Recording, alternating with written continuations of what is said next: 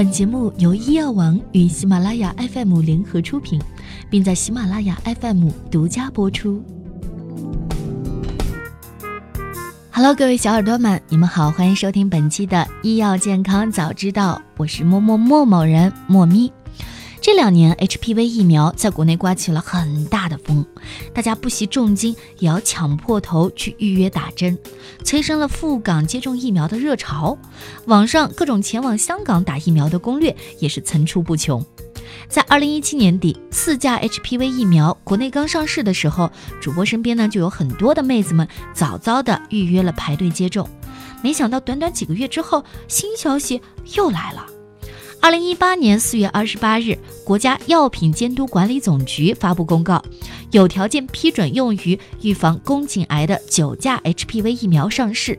要知道，从有条件获批上市到采购价格敲定，也仅用时十三天。五月十一日，也就是我们节目播出前不久，海南省公共资源交易服务中心公告，海南省第二类疫苗增补项目资料审核及价格谈判已经结束。九价人乳头瘤病毒疫苗两个规格的谈判价格均为一千二百九十八元每支。不难想象，继海南之后，九价 HPV 疫苗将会很快进入全国各省市的增补目录。总结一句，这次的获批意味着大家很快可以在家门口打上九价疫苗了。为此，为了让大家对 HPV 疫苗有更清楚的了解，我特别收集了一些常见问题。向我们医药网的主任医生咨询了相关问题，并且我已经给大家画好重点了，希望能够解答大家的一些疑惑。第一个问题，HPV 和癌症是什么关系？是不是感染上病毒就会得宫颈癌呢？首先说一下这个 HPV 疫苗里的 HPV 是啥意思？HPV 是一种主要通过性爱传播的病毒，学名是人乳头瘤病毒。感染上病毒并不等于患了宫颈癌，有极少数人会发展成为癌。第二个问题，什么样的人群适合接种疫苗呢？目前获准进入中国的疫苗，二价疫苗的推荐接种年龄为九到二十五岁，四价疫苗的推荐接种年龄是二十到四十五岁。此次批准上市的九价 HPV 疫苗适用于十六到二十六岁的女性。第三个问题。HPV 疫苗有多少种？区别是什么？是不是越高越好呢？目前总共有三种，分别是二价、四价和九价。主要的区别呢，在于预防范围和价格两个方面。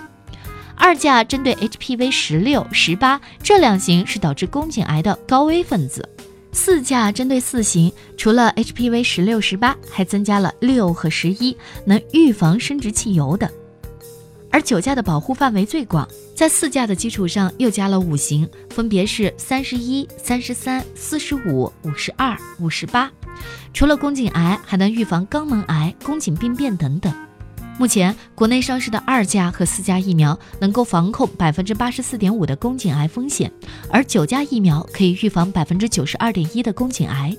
所以，并不是说疫苗价数越高越好，只是防控的疾病不同。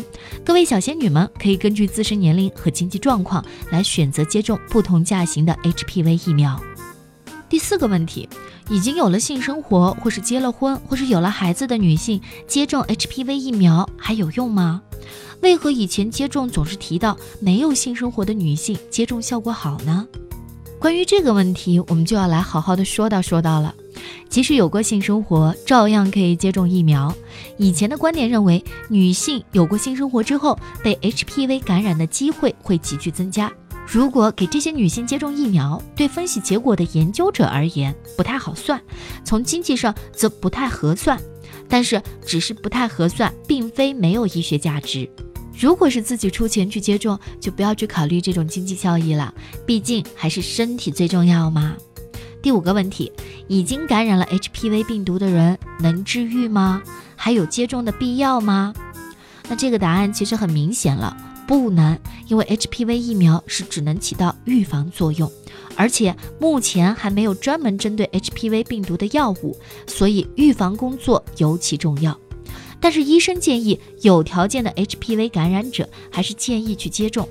举个例子，如果某人感染了 HPV 十六型病毒，他去注射了针对十六、十八型的 HPV 二价疫苗，那么它可以降低感染 HPV 十八型病毒的可能性。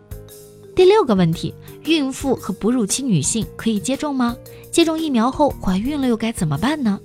目前还没有孕妇和哺乳妇女中的相关数据，暂时不推荐孕妇和哺乳妇女接种宫颈癌疫苗。第七个问题，男性是否可以接种该疫苗呢？大部分国家及世界卫生组织 WHO 的官方文件尚未推荐男性来接种疫苗。第八个问题，疫苗能管用多少年呢？接种后还需要定期筛查吗？关于 HPV 疫苗接种时效性，两千零七年 HPV 疫苗上市，二零一二年的结果显示，接种后五年的保护能力是没有问题的。无论接种二价疫苗、四价疫苗还是九价疫苗，接种疫苗后仍然需要定期筛查。现有疫苗包括九价疫苗，并不能预防所有的高危型 HPV。